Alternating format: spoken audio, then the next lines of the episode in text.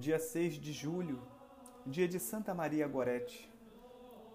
O dia 24 de junho de 1950 foi de extraordinária solenidade em Roma. Deu-se a canonização de mais uma santa na igreja, mas desta vez de uma simples menina camponesa, morta com apenas 12 anos, Maria Gorete. A cerimônia, em vez de ser realizada na Basílica Vaticana como de costume, teve de ser transferida para a praça na presença de 400 mil pessoas. A história desta menina é uma história típica de tantos casos semelhantes, continuamente repetidos em todos os lugares do mundo, mas que ficam anônimos na torrente suja da imoralidade. Maria Goretti nasceu em Corinaldo, centro da Itália, aos 16 de outubro de 1890.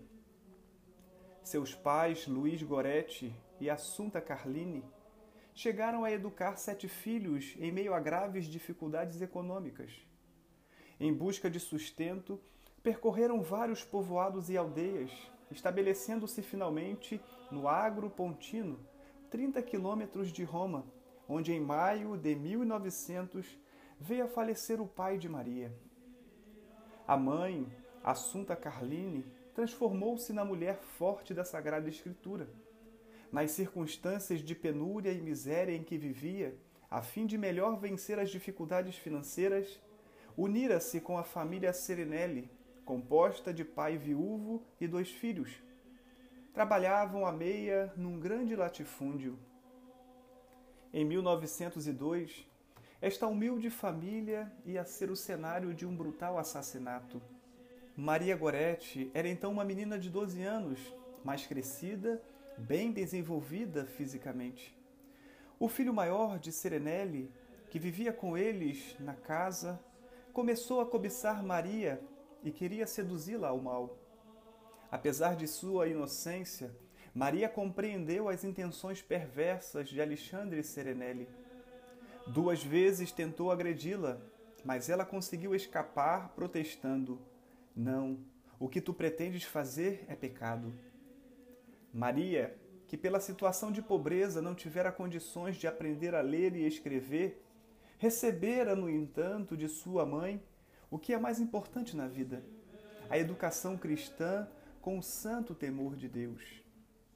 No dia 5 de julho de 1902, o jovem Alexandre voltou à carga, aproveitando a ocasião em que a menina estava sozinha em casa. Alexandre, esbarrando numa resistência pertinaz que vem da fé e da presença do Espírito Santo nas almas puras, descarregou sua vingança, vibrou cerca de 14 facadas contra aquele corpo inocente. Maria Gorete chama: Mamãe, mamãe, estou morrendo. Acudiram logo umas pessoas e a própria mãe perguntou: Maria, minha filha, que aconteceu? Quem foi? Foi Alexandre, respondeu a menina. Ele queria fazer coisas mais e eu não quis, não deixei. Maria Gorete foi levada às pressas para o hospital e sobreviveu ainda 24 horas. No hospital, recebeu o viático e a mãe perguntou: Maria, minha filha, você perdoa de todo o coração a Alexandre? Sim, perdoo. Lá no céu rogarei para que ele se arrependa. Ainda mais, quero que ele esteja junto comigo na glória eterna. O rapaz foi condenado a 30 anos de prisão, dos quais cumpriu 27. Depois dos primeiros anos de revolta, sentiu em si uma transformação e depois a sincera conversão que ele atribuiu às orações de Maria Gorete no céu.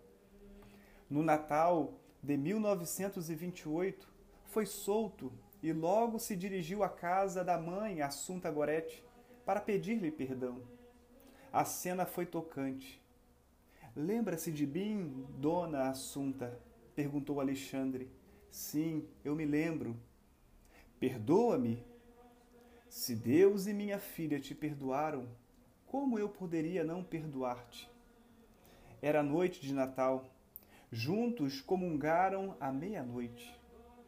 Na festa da canonização na Praça de São Pedro, estavam outra vez juntos Ela, a mãe de Maria Gorete, mergulhada em lágrimas de consolação, e ele, o assassino, em lágrimas de arrependimento e conversão.